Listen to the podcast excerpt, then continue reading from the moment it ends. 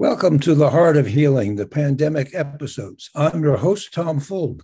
In these episodes, we'll meet loving, talented people who, while coping with their own pandemic stress, are offering others understanding, compassion, love, and ways to relax and heal, even under the weight of current conditions. Listen with an open heart to those who, in this time of crisis, are offering their hearts and talents to all of us. And I'm very happy today to have as our guest Antwaun Thompson, who is a mentor and a motivator and is also known as Coach T. Welcome, Antwaun. Thank you, Tom. I appreciate you having me on. Thank you so much. I'm glad you're here. Something you've written has said that the work of your heart is educating, motivating, supporting preteens and teens in their personal growth. That's quite a goal. Can you tell us some more about how you do that? Yes, sir. Absolutely. Well, the biggest part of uh, how I do it is through a nonprofit organization that we have, which is called JLT Fieldhouse. And it's a coaching and mentoring organization. And we utilize basketball as the catalyst to uh, attract kids into the program.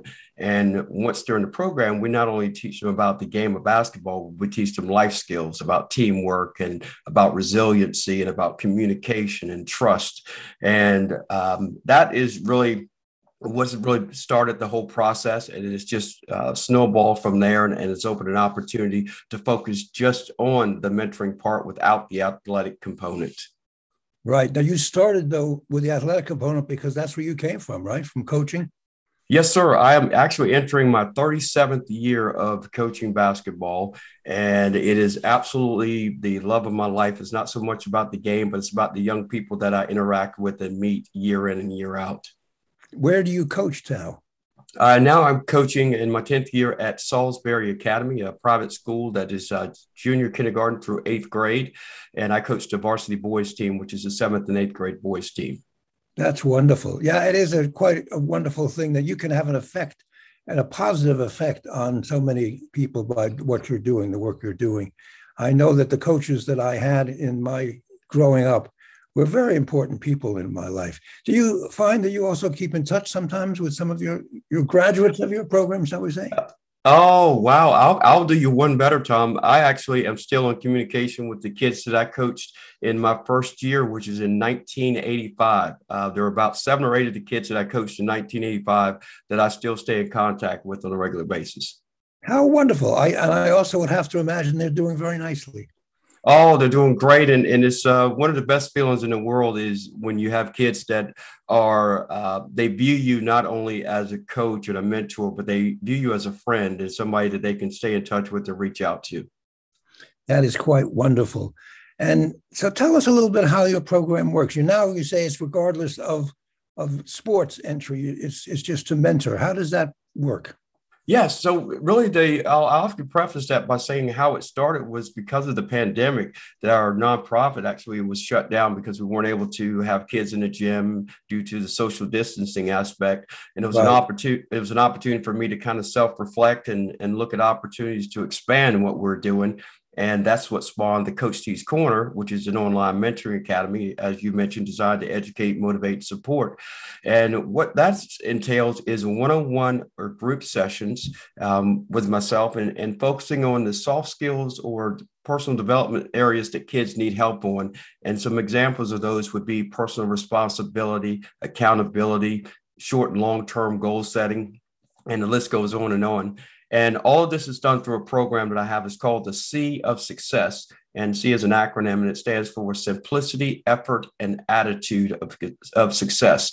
And all three of these components are applied to all of those soft skill areas. That's quite wonderful. It sounds like you're taking all that you have learned in, in the days of coaching and helping boys on the field uh, to take into the into the bigger world today not only that, but I'm also learning how to be a better coach through this process. You know, I'm always looking to learn as well. I never uh, deliver information to kids in a way that I'm a know it all. I listen to them, I never judge them, and I always take what they say and I use that to my benefit to, to become a better coach and mentor. Well, that, that's one of the, I think, the real keys to being a good teacher, coach, mentor is that one word listen. And that's what I'm hearing you, you saying. You listen to them.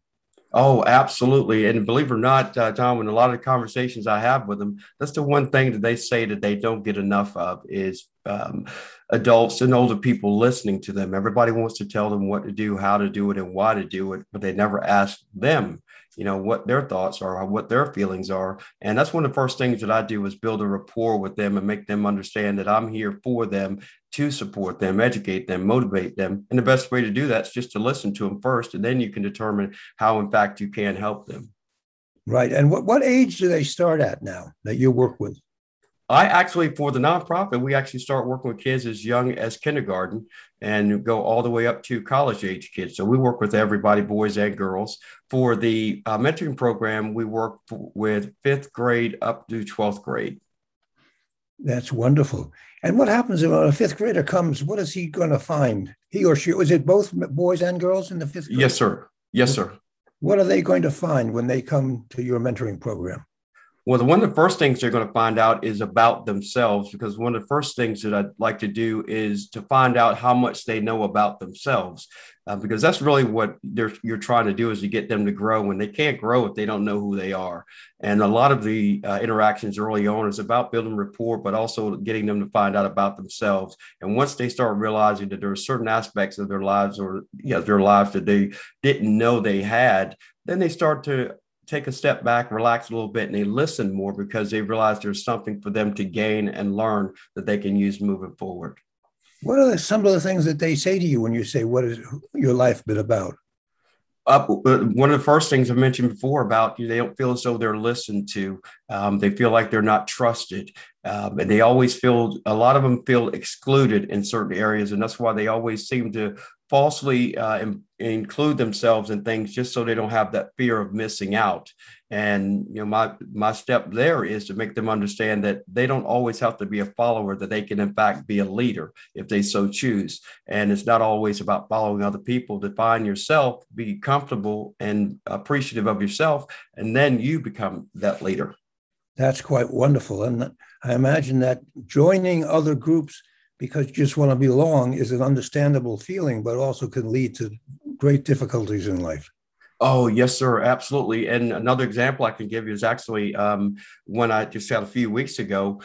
Uh, during this pandemic, you know, kids have been in and out of school because of the uh, the hybrid process, in school, right. virtual, and some of the kids shared that you know their parents didn't have a true understanding of the stress level that they're going under because now their routines have been disrupted of being around their friends day in and day out and they're with their friends for two days a week and then they're home for three days a week. So their schedules have been disrupted whereas parents are still you know going to work and doing what they have to do. And then parents are not understanding that the kids are under a lot more stress to be successful academically but they'd have no uh, consistency to that education that's being delivered to them absolutely. This is a very tough time for for kids in, in all ages and I think having a group like the one you're working with, having the information coming from you could be very helpful and help them in their studies also. Oh, yes, sir. And not only that, but going back to you're asking what kids learn when they come in. When it's a group session, one of the first things they find out is kids that are like them are also different from them. But by them having those differences, they can also find common ground when they're sitting in a setting and they're sharing the same experiences, maybe in a different environment, but they're exactly the same experiences, they relax more, they make uh, friends. This is where that character building comes in. Their communication gets better because communication is another big one that they have issues with because they deal so much on social media that they type more than they talk. So their communication skills are lacking.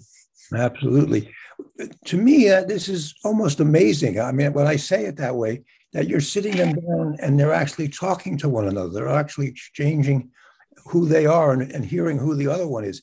This is not something that I remember ever having in my childhood growing up. And I imagine it's very rare to have. I think it's wonderful. How did you come to decide to do this? Oh, this is a great story, Tom. And, and man, I'm telling you, you're a great interviewer because you know how to lay those questions out. Um, all of this stemmed from my childhood. Um, and for me, it was a um, not a great beginning because I had a, a, biological father who was not a very was not a good father at all, nor was he a good husband to uh, my mom. And I had an older I have an older brother, and he and I were about three and four years old when my mom made the decision to uh, leave our father, and she met an amazing uh, Marine who um, they fell in love, got married, and from that day forward, the first thing my father did was he had legally adopted my older brother and I, and raised us as his own biological sons, and provided us a life that we otherwise would not have had. And what I do now is because of what he provided for me, giving me a second chance or giving me a chance to have the life that I wanted. And not knowing what was out there until I was given the, the skills, the knowledge, and the experience that he had. And this is what I do now, and I just pay it forward.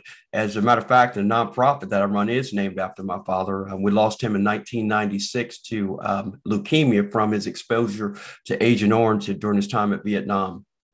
Oh, I'm sorry to hear that. Uh, he sounds like a wonderful human being. Oh, amazing man, amazing, amazing.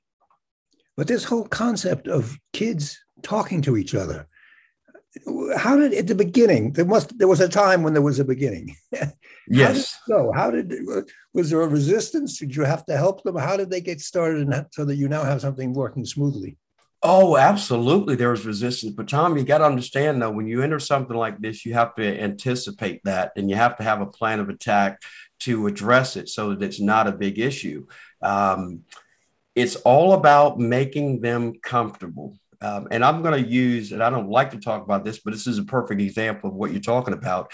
Three years ago, or actually, we have, I think it's about three years ago, we had a girls' camp, and the girls' camp had about 20 girls in it and it was literally half and half as far as race. There were 10 white girls, there was 10 black girls. The first day of that camp, all the black girls all hung out together on one side. All the white girls were on the other side. Whenever there was a break, they wouldn't intermingle. By the end of the second day, they had all made new friends and you could not separate them because they had all gotten comfortable with each other. The environment that I presented for them was one that everybody is everybody. We don't see um, any differences in each other. We're human beings. We all have to communicate. We have to get along. And now every year I have a camp, this is what I look to see happen because I love to see it because it naturally happens now because of the environment that we uh, present to them. Well, that's quite wonderful. I, I would love to see that happen on a much wider scale, like our whole country. Oh, but, amen to that. Very benefit. And when when they sit down, what are the, some of the issues that they come up with about resisting that? Because obviously there's fear and there's concern, but you have found a way to help them overcome that. What are some of the things that have happened, or what do they say to each other, or what do you say to them to help them that way? They like to point out what those differences are as the first thing. And then i always come back with well what is why does that matter? Or how does that matter? And i always like to present what i like to share to them as thought-provoking questions um, because most of the time the kids just want to have their way or no way but when you uh, introduce a thought-provoking question it really they really take the time to think about it and they're honest with me with their responses because they know that I'm going to tell them what they need to hear, not what they want to hear. So that in turn makes them have to tell me what I need to hear, not what I want to hear. And then that honestly, obviously makes them understand more about themselves that they were approaching things in a closed-minded approach, uh, a closed mind way. And now they're, they're a little bit open-minded and they look forward to it. Now we have boys and girls competing at a high level together at the same time uh, have an invitational open gym, and I purposely invite girls and boys to compete against each other. And the basketball does not know what sex you are. It is a game, it is a sport. You just play it. And that's exactly how they approach it. They forget that there's a boy and there's a girl, they just play the game. And those are just a couple of examples of that. Well, that's quite wonderful. And how they go up, how old are the, the oldest of the people that you're in the group? Um, I'll go to 12th grade, seniors in high school. That's that's pretty because that's a big change too when you come into the high school and the teenage years and the issues become very very strong and very difficult. Yes, it's the social dynamics are the biggest part because uh, a lot of kids share that they go through their cliques of friends, you know, from middle school to high school and I think you and I think you're making it, that point as well. Um, the environment changes, the expectations change, the goals change when you go from middle school to high school. And when kids go in, they first have to feel like they have to make their statement. I'm going to be the in crowd or I'm going to be this group. And then and they struggle, a lot of them struggle academically because they're focusing more on their social lives than they are their academics. And what we talk about is number one, be yourself because if you start being somebody else, guess what? You're going to have to fake it for the rest of your life and you'll never be happy. So that means you're not going to be in that so called in group. That's their loss. You start your own in group. And when I ever say things like that, I love to see the facial reactions. And when I say things, sometimes I can see that they're like, wow, that makes sense. And I think it starts the thought process is changing for them. And nobody's ever told them that that would be okay. A lot of people join cliques or join groups because they don't know what else to do and they want to be part of something. But here you are telling them they can be part of who they are and right. form their own group, which is wonderful. Yes, absolutely. And one of the best examples I can give it from my own personal experience was, you know, I'd say I've been coaching basketball for 37 years, absolutely love the game. But I share with the kids, I got cut from the basketball team every year in high school, every yeah. year but it never deterred me because that meant I wasn't in the in crowd of the team. But I started my own because I said, you know, I still love the game. I'm going to be the best coach I can be because I still love the game. The game's not just about playing, the game is about every facet of it. You can coach, you can manage, you can play. And I made the most of that. And now, you know, 37 years later, I'm still doing it at the same level with the same passion, with the same conviction. And I use that as an example to share. I didn't get what I wanted, but I got what I wanted. And you got what you needed ultimately, what was best for you. Yeah, absolutely. Absolutely. That's that's and look what it's brought you all these wonderful things. Now, talking um, beyond the beginnings of coaching and so forth, you say now because of the pandemic, you've had to shut that down, and you're doing mentoring. How does that work? That's different than what you've been doing.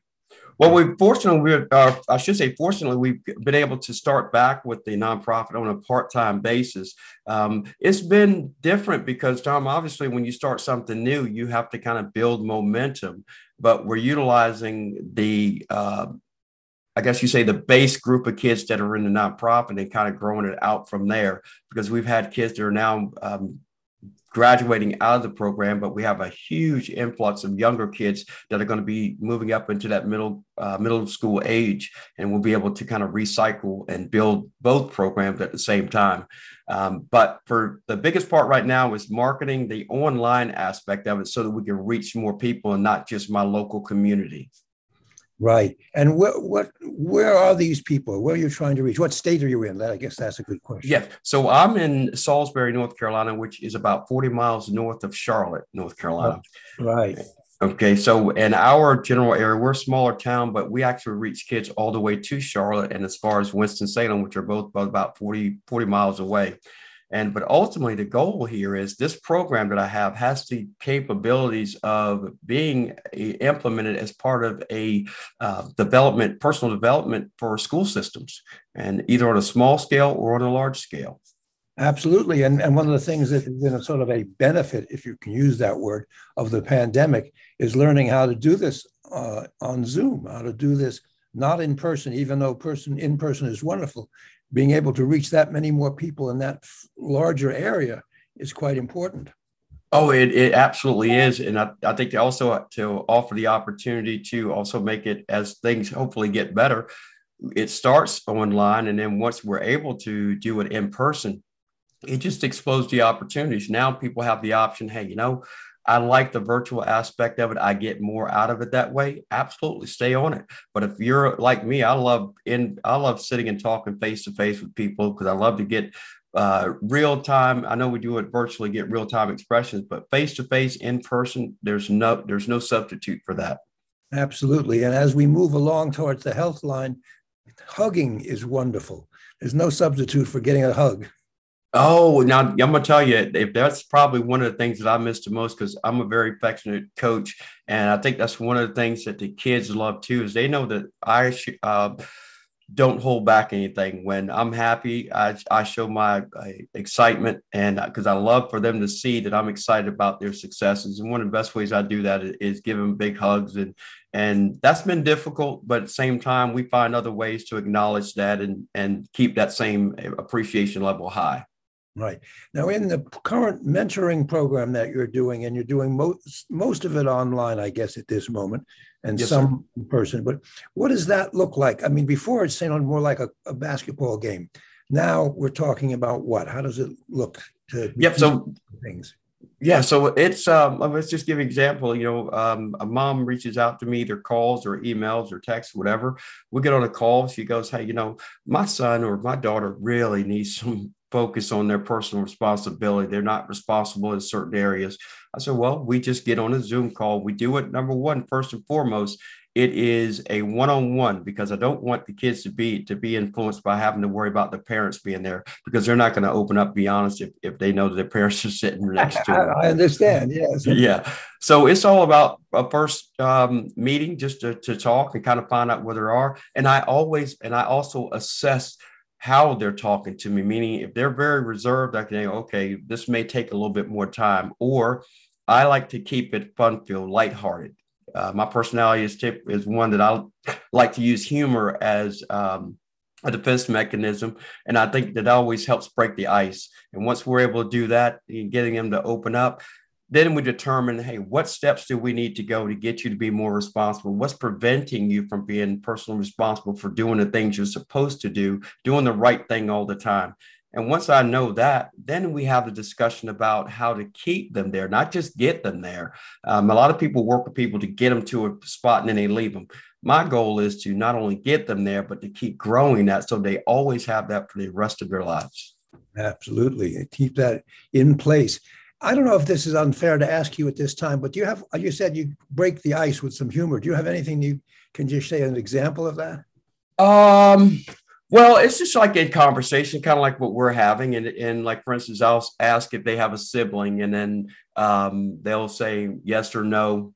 And I'll say something, uh, well, I'm sure you guys like fight like cat and dogs, or hey, who's the stronger one? Who beats who at what? And sometimes I'll know that they may be like if they have a a sibling that's five or six years younger, I know that the younger sibling's smaller in stature, so they probably couldn't beat him. So I'll say something like, Well, I know you probably lose all the time. And I do things like that to get a reaction. Either if I get a positive reaction, I know I'm going in the right direction. If I don't get that reaction, I know I'm gonna have to change my approach. It may be one of those situations where it's all serious, and then humor is not going to be the the uh, way to go because some you know kids are in- intuitive as well and they know how uh, adults approach them. So you have to know which way to get to them to get them to open up to you and be honest with you. And my other point is i always tell them straight up i'm not here to judge you i'm here to help you. So if you're willing to get help then you have to share.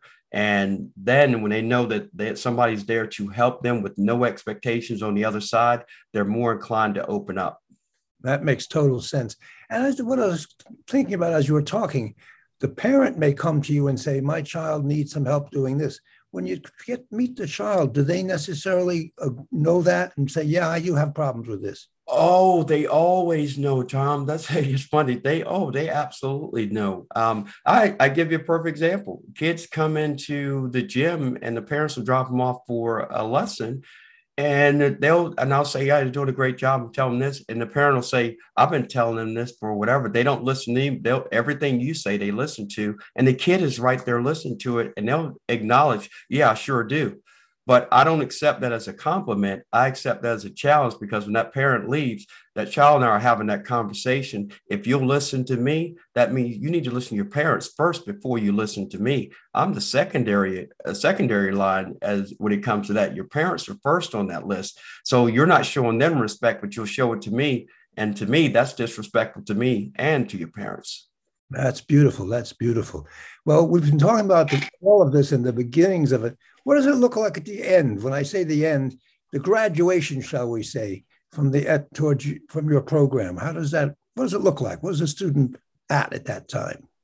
Oh, I have a perfect one for you on that too. Well, you're asking the great questions. So I had a young man that was in the program for four years, and when he first came in, we butted heads like there was no nobody's business, and when we butted heads, it was one of those things where I knew I had to, I had my work cut out for me.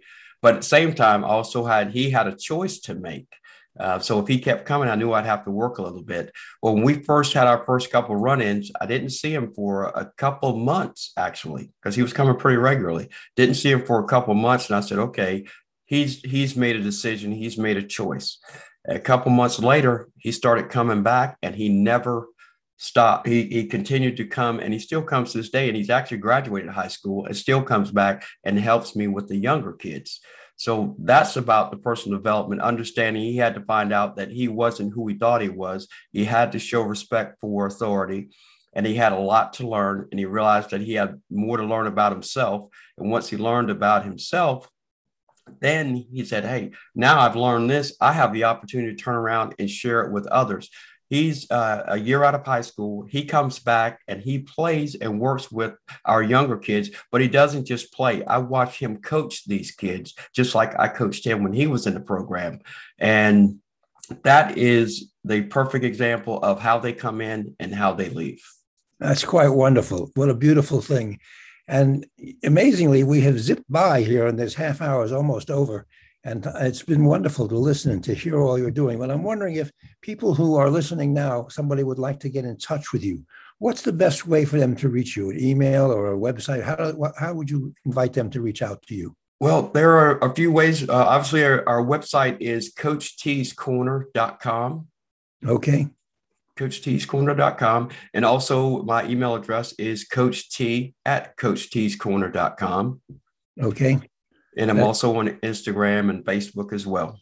You're all over the place. That's good. All over the place. Yes, sir. That's wonderful. And finally, as we, and this has been wonderful, by the way, I really appreciate talking to you. What's your vision? You seem to be a visionary. What is your vision for getting past the pandemic and moving on? What do you hope to see happening?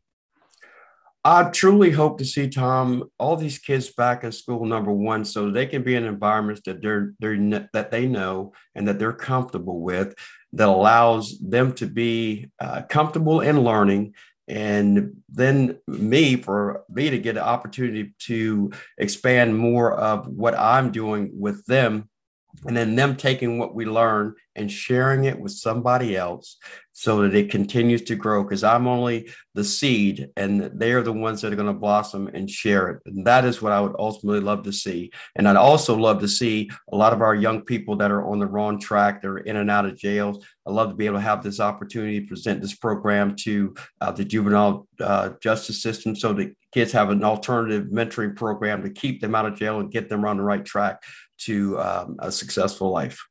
What a wonderful vision. I also, if I may visionary for you, is I see a book here. very helpful for people. oh, thank you. I appreciate that. Well, it's been wonderful having you. So thank you so much for being a part of our show, Coach T. Oh, my pleasure. And thank you for having me. I certainly do appreciate the time and the opportunity to share my passion. You're quite welcome. Thank you for sharing it. And thank you to our podcast family for tuning in and for their wonderful questions and comments. And be sure to check with us next week for our next episode of the Heart of Healing the Pandemic episodes. Thank you, and may you dwell in the heart.